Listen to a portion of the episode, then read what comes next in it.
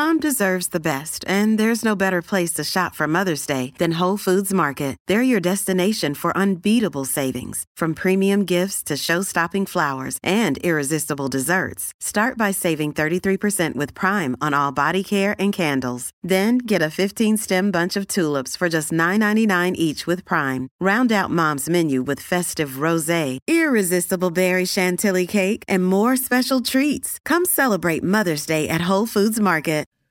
You're listening to episode 71 of the Marathon Running Podcast.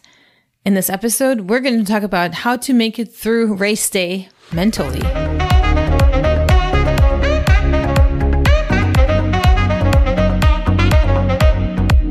This is the Marathon Running Podcast by Letty and Ryan from We Got the Runs. Join us in our running community for weekly content that is motivational, educational, and inspirational, and let the Marathon Running Podcast take you from the starting line to the finish line and beyond.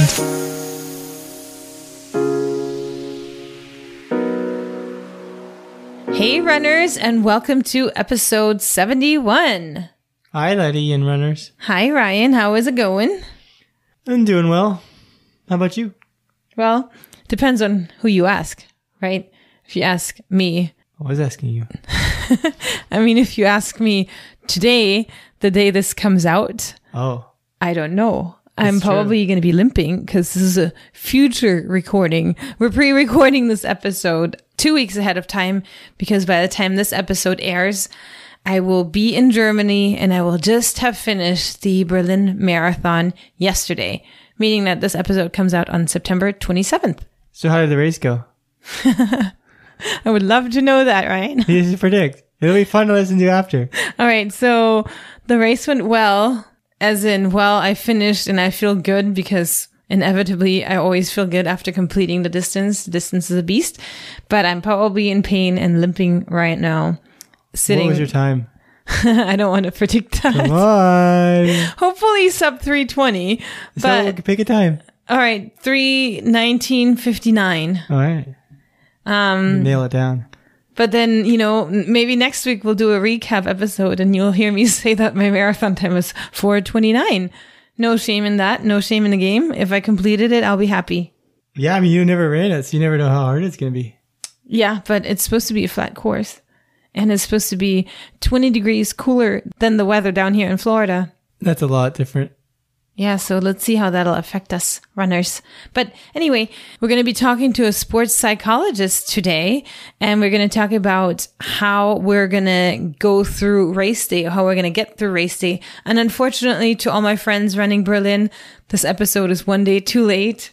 Um, I obviously am getting to record this interview a week before the marathon happens. Um, but of course, there's still tons of people running London and Boston and Chicago and all the other fall marathons. So hopefully this can be of benefit for them. So what'd you talk about? So we talked about the concept that, you know how they always say the marathon is 90% mental. We're going to talk about The mental game. the mental game. We're going to talk about what to think about during your marathon. Um, is it best to think about the mile that you're in and focusing, or is it best to just kind of drift off and think about other important things in your life? Is there a best, or is everyone different? Exactly. We're also going to ask him. We're also going to talk to him about the whole concept of finding your why. You know how people say in order to stay motivated with a sport, you have to find the reason why you're training. And um, that why has to be bigger than saying, I'm running to shed a few pounds. Why am I doing this? People probably saying that when they're running. when they're running. Oh, you believe it. I've said it so many times. Why did I travel all the way to leave my family to do this to myself? We're also going to touch on running mantras and, mm, you know, a bunch of things, ABC goals. So your A goal would be running a PR. And if you can tell by running that this is not going to happen, it's good to have a B goal so you don't just completely let go. And then if you don't want to run at all, you go to the beach and you have seagulls. Stupid joke.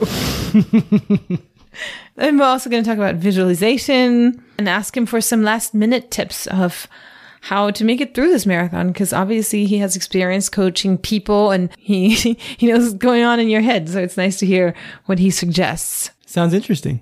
yeah Without further ado, we're now going to play our conversation with dr justin ross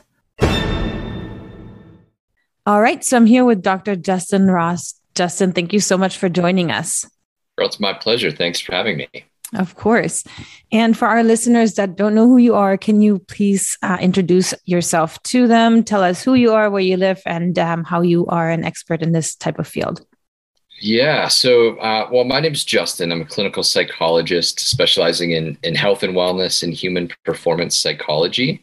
I live in Denver, Colorado, in the States.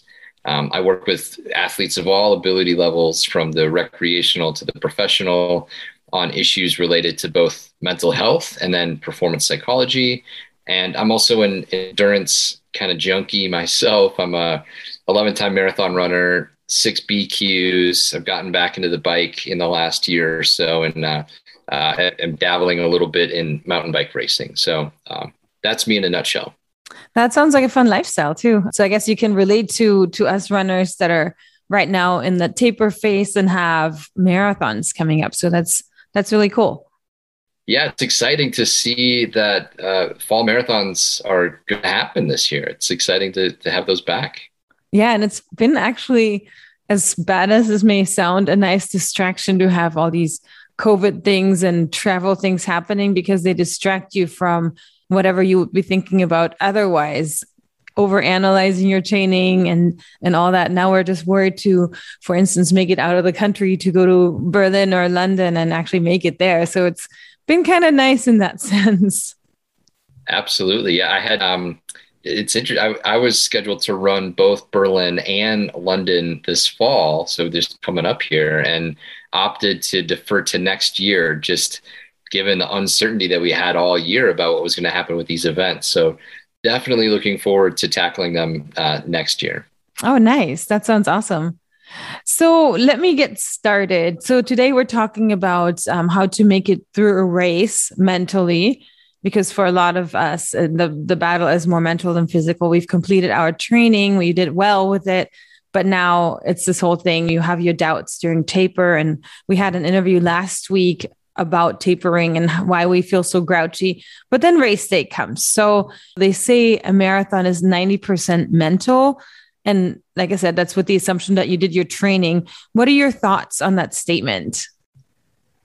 Well, I think running in general, and especially racing when you're chasing down a, a peak performance, there's a huge mental component to it.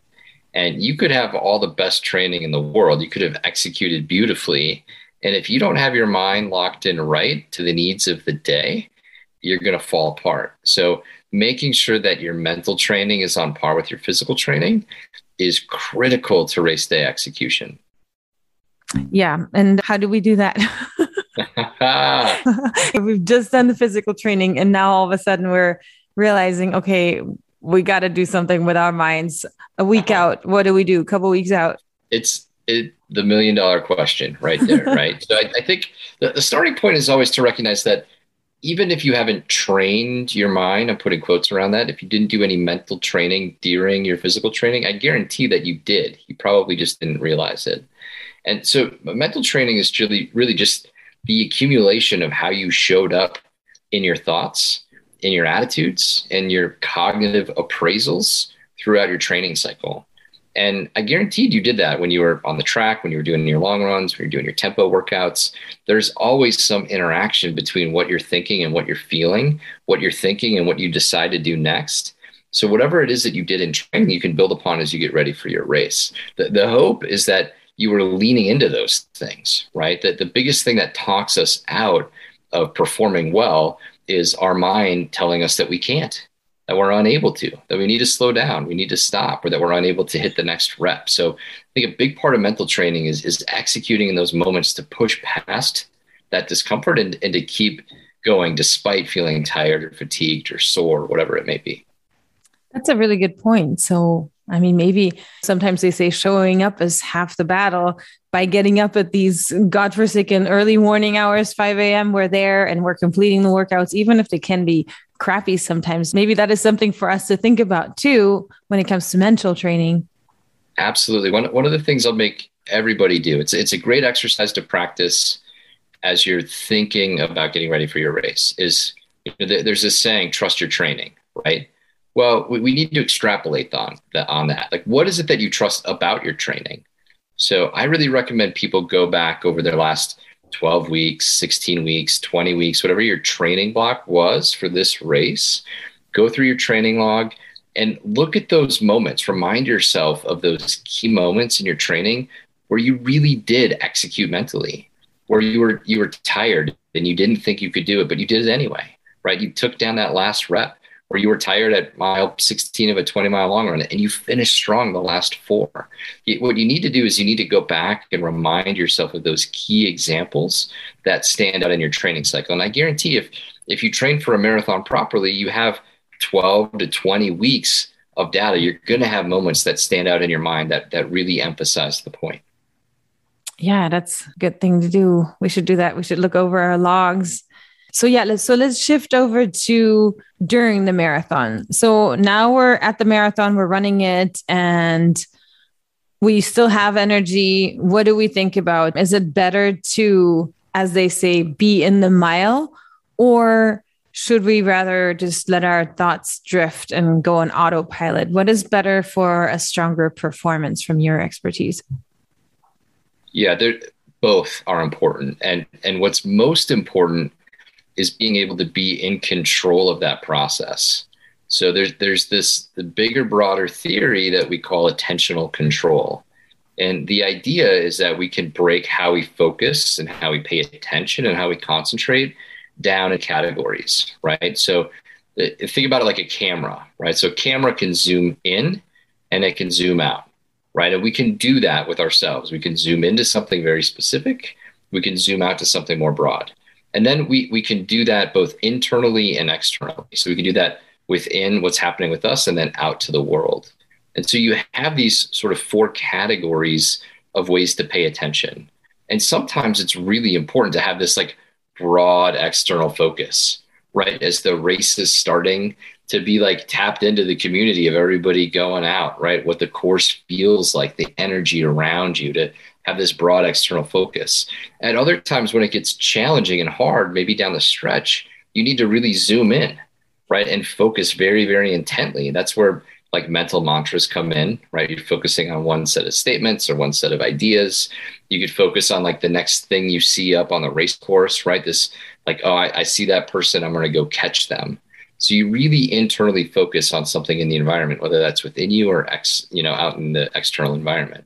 So what's really important for all of us is being able to have this ability to do that intentionally, to know when and where and why and how it's important to shift that level of concentration.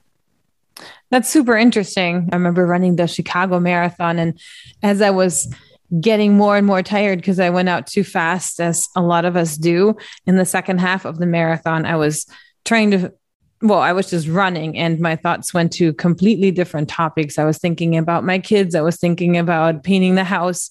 And I realized my miles were getting slower and slower. So then I forced myself and shifted to thinking about just think about this very mile you're in and focus more and it kind of helped me speed up a little bit so so that's really interesting you say that how that could both be helpful yeah and everybody has a different rhythm for that right some people they, they speed up when they're sort of tuned out and they can just kind of flow through it other people need to really concentrate to hold that pace i think that's it's a matter of practice right and this is why it's helpful as, as you think about maybe your next marathon right next season right? How you can implement some of these ideas into your training because you know your long runs are a great time to practice this as you're building up, right? You take chunks and stretches and you practice these skills to see what really works best for you. All right, so let's move on to the concept of finding your why. Another saying that floats out in the running community, and that you have to find a why that's bigger than yourself. So your running shouldn't just be for weight loss because it, it can be, but then you're not going to stick with it as much and, and do the goals that you do with your marathon. So, what are your thoughts on that about finding your why? Yeah, again, I think it's another it's a great question. It's critically important, right? And, and for a couple of reasons, right? There's there's kind of a new emerging model in our understanding of what limits endurance performance. And the, the model that's being used is called the psychobiological model, right? And so basically what they're saying is there's this interaction between our biology and our psychology that impacts decision making. And one of those key ideas is motivation. right? The underlying meaning behind what we're doing, right? If you if you don't have a good why, right? If your why is kind of loose or soft or not really etched in stone, when it gets hard, you're not going to fight for it, right? But if your why is deeply personal, right? It means a lot to you, or it's connected to something bigger than yourself, right? When it gets hard in marathon running, it gets hard, right? You're going to show up and you're going to push through and you're going to find a way to continue to, to stay with it.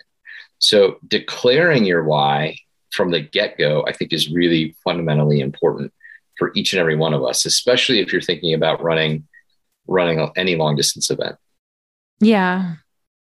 What are some tips on how to find your why? If you just start running, kind of love it, and then now you're just kind of addicted to it, but you want to find something deeper beyond the excuses as I want to stay in shape. Because obviously, if we're running 80 miles a week, we're not doing it to just stay in shape. There's something quote unquote wrong yeah. with that. well, that, that becomes a question, right? It's like, all right, scr- scratch on that surface, right? I mean, if, if, if y'all are listening to this podcast, there's a why in there somewhere right? I mean, you're you're in it for a reason. The the the challenge is to figure out what that is. And it, again, it doesn't have to be one specific thing. I think you know I come at it from a place that I, I really believe adult endurance athletics offer an opportunity at self discovery. Like we're we're all in this because we're trying to find or learn something about who we are and what we're made of and what happens when things get challenging. And what better way to test that than to go out and, and run for a long distance or run hard for a short distance or whatever it may be. So whatever that that is, like there's an inkling towards it. You have to just kind of scratch at it and look at what might be underneath the surface to really better understand what that why may be. Yeah. Yeah. Well, something we can write down and have as homework for this week. Absolutely. yeah. yeah. So you've touched on these. So you've touched on this other subject a little bit earlier. What are your thoughts on running mantras and how do we pick the best ones for us? Because I know you know your mantra might not work for me. Yeah. Well, I think that's step one is recognizing that there's no universal mantra that's going to work. And if you're going to borrow somebody else's, it's probably not going to work, right? You, you gotta you gotta develop that thing on your own. Um, for some, they're great, right? They work really, really well. And coming up with one or, or really figuring out what that mantra is um, really helps them. For others, it, it, doesn't work, right? There's not, they just, it doesn't work for them. And that's okay too.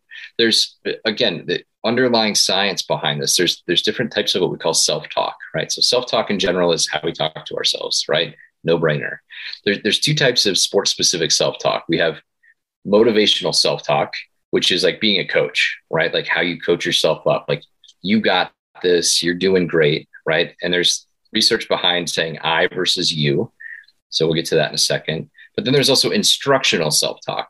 So instructional self talk is more based on mechanics of movement, right? So it's a reminder like how you should hold your body, how you should hold your posture, how you should be flowing through space. So if you're going to get into mantra, it's important to think about the distinction between that. Do you want an instructional self talk kind of thing? how am I going to hold my body at this point, which could be good down the stretch when you're tired, you get kind of sloppy, your form falls apart. Do you want it to be mantra sort of motivational based, right? Encouraging, like a coach in your head, a cheerleader.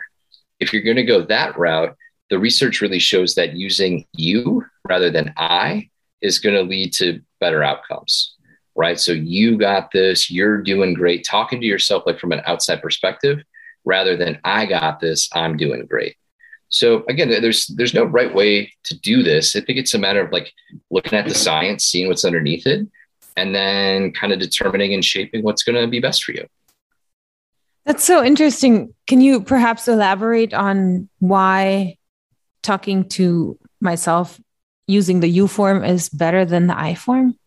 Yeah, it, it sort of it encourages this sort of um, external coaching pushing along perspective so we're, we're talking out of the first person so it's not i got this it's talking to ourselves as though we're like coaching another person right so we become this agent of encouragement this agent of pushing and i other than that it's i mean there may be some other subtleties going on it may be hard to really know but the data is pretty clear when you get into the u based language all the outcomes show people fatigue uh, less slowly, they perform better, they can uh, run to exhaustion longer. So it just it leads to this improvement in our ability to to stay with it. That's cool. That's cool. So um, my next question is that, and obviously everything I'm telling you is just stuff that's floating out there. So I'm not going to keep repeating that, but uh, a, a, way of looking at the race is breaking it up into chunks. They say the race of the marathon, which is 26.2 miles, doesn't start until the last 10K, which is the 6.2 miles. So, what are your thoughts on maybe breaking this marathon up in chunks to be able to digest it better mentally for obviously better performance goals? It's 100% right. So, we know, you know, that we, um, one of the biggest things that leads to fatigue in our lives in general is what we call cognitive load, right? So, cognitive load is just fancy language for how much stuff you have in your mind, how much you're thinking about, what your to do list looks like, how much information you're chunking. And we know that the, the more cognitive load we have, the more tired we are, right? So, there's, there's data that's coming out of the pandemic, out of COVID, that shows working moms have had higher levels of burnout and fatigue and lower resiliency than working dads. And when you cut under the research, what you see is working moms are taking on more cognitive load, right? They're, they're in general, sorry, working dads, I'm a working dad, so not, not to rag on us, but we're, working moms are taking on more thoughts about the household, more thoughts about the kids, more thoughts about the education, more thoughts about safety, and it's leading to exhaustion. How does this relate? So marathon running 26 miles i see a lot of people want to chunk it by going into 26 bits. And i see this at races all the time. People get to the one mile banner and they're like yeah one mile got it. Man that's a long way to chunk a race. That's going to backfire in terms of cognitive load so it's important to chunk it into more sizable bites and there's a couple ways to do this i think the best way if, if you're going for a performance goal right? You're trying to PR, you're trying to qualify for Boston, you're trying to do something that's that's really important for you. Three chunks, right? First 10 miles, second 10 miles, final 10K. And you have a race plan for each, right? So here's what I'm going to do for the first 10 miles, right? Here's what I'm going to think about. Here's how I'm going to shift that attentional focus and control. Here's how I'm going to keep my effort, my pacing. Second 10 miles, the same thing. Final 10K, let it rip. That's race time. The other way to chunk that some people do is based on hour, right? Which can provide, you know, for some people that's three chunks, for some it's four, for some that's five. It's still much more manageable than trying to chunk all 26 bits of information. So again, playing with that, figuring out what works, but you really just want three to five bits of info going into a race with a race plan for each and every chunk. So, I mean, I guess especially for the European runners, they have 42 chunks.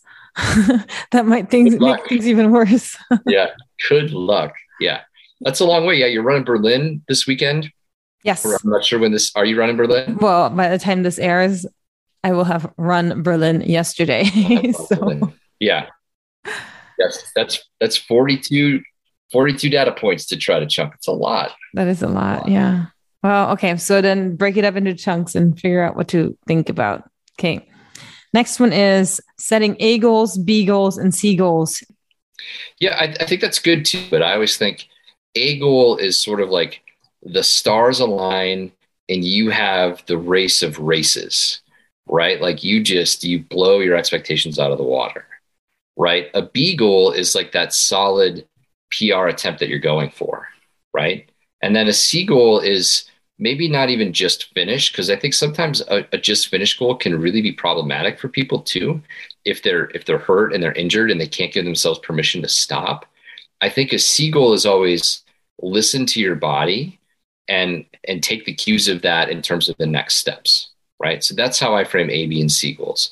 The other formulation that i think about is you know we, we think there's a difference between outcome goals performance goals and process goals right? So think about it like a pyramid, right? So performance goals um, are in the middle, outcome goals are at the top. Those are the two that matter for races.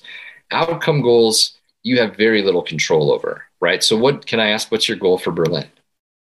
at this point, I have some uh, nagging injuries on my ankle, so I'm right now realistically hoping I can still do sub 320.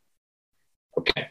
So the outcome goal may be 320. Let's just call it 320 right? You have some control over that, but very little control over that, really.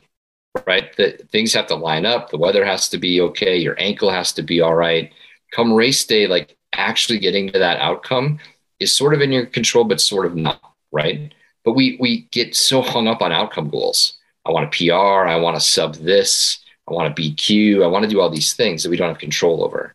The, the reason performance goals are really important is that it's about a standard of performance in the moment that you can always attain right? So i always recommend like what are your performance goals for the race?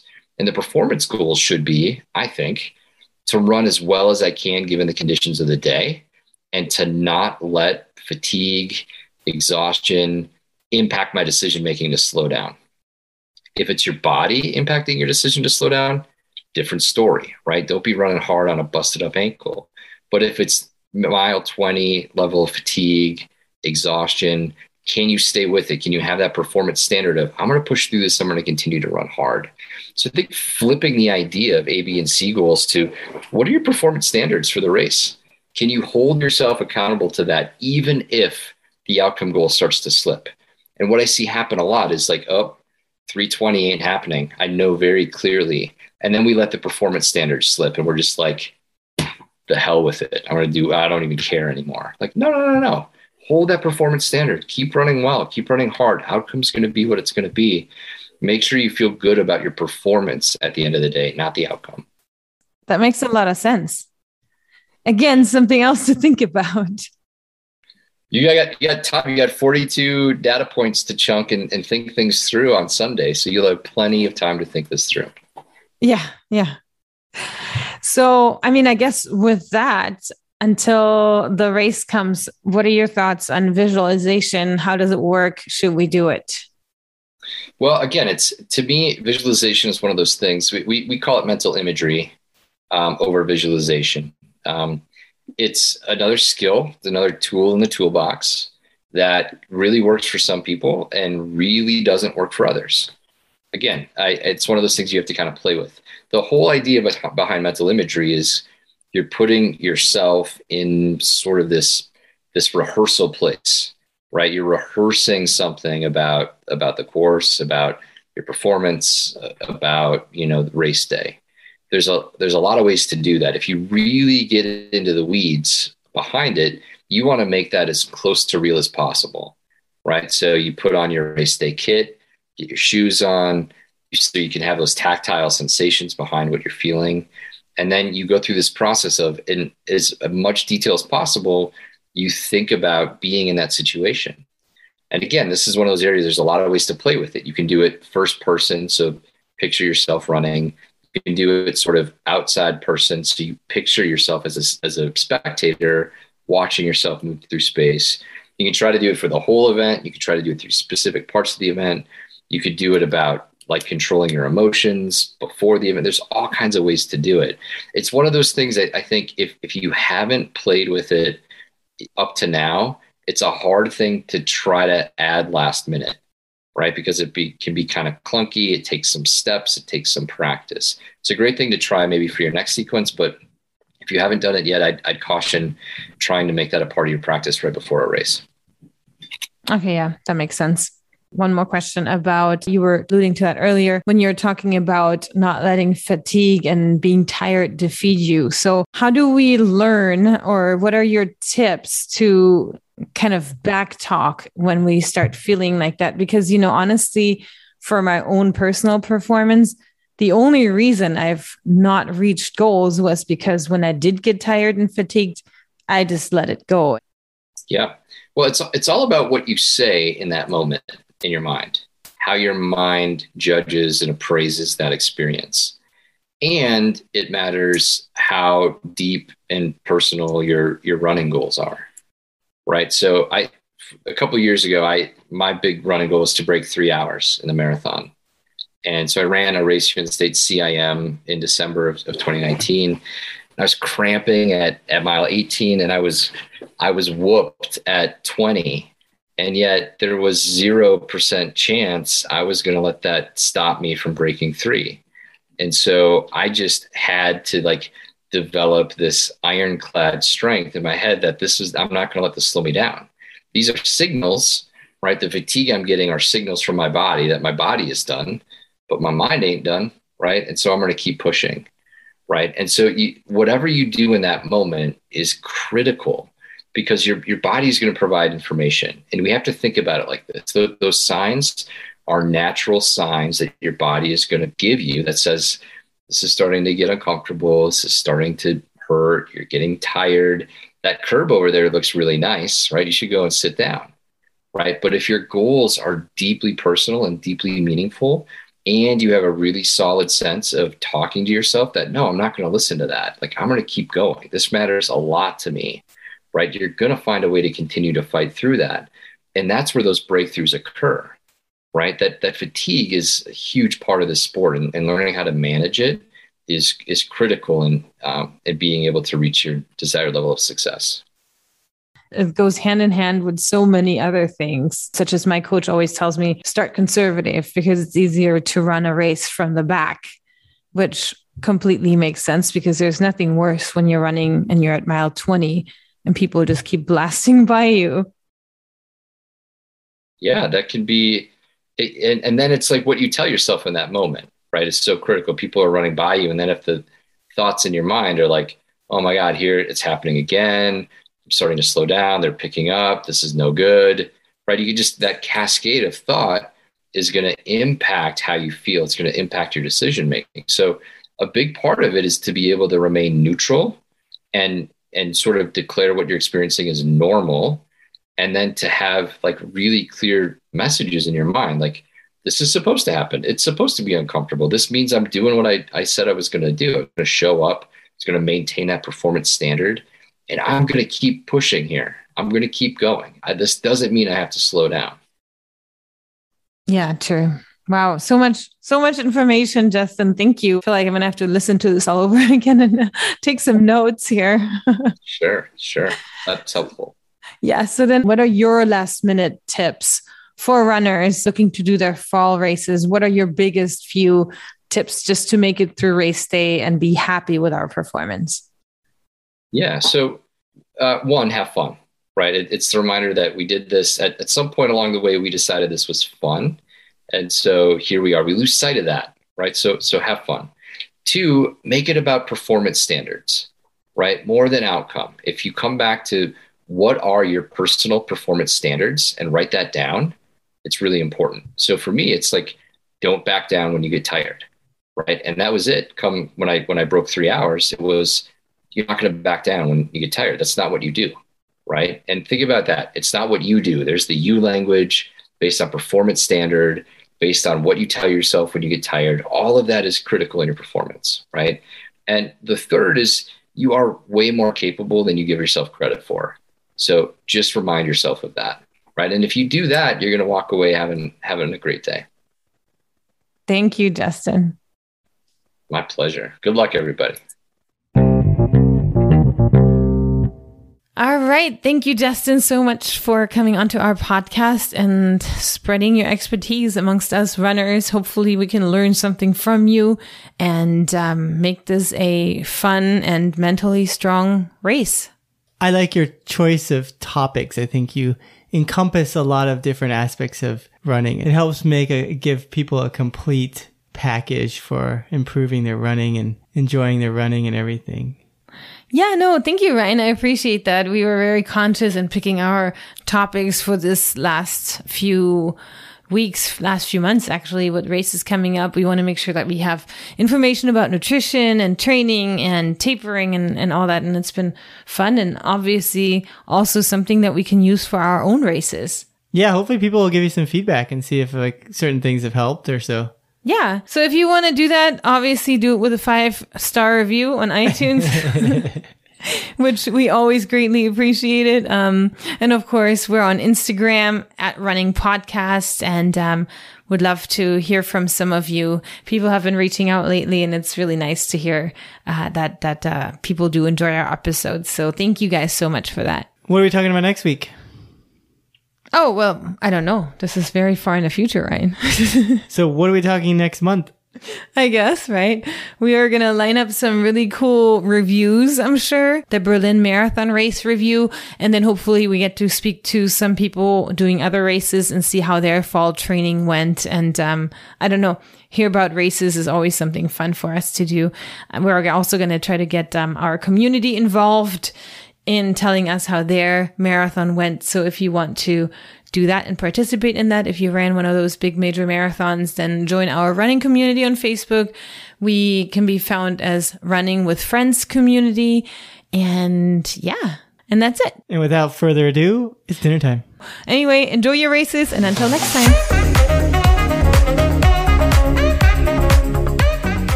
Thanks for tuning in. For more information, head to www.runningpodcast.us. And as always, have a great week of running.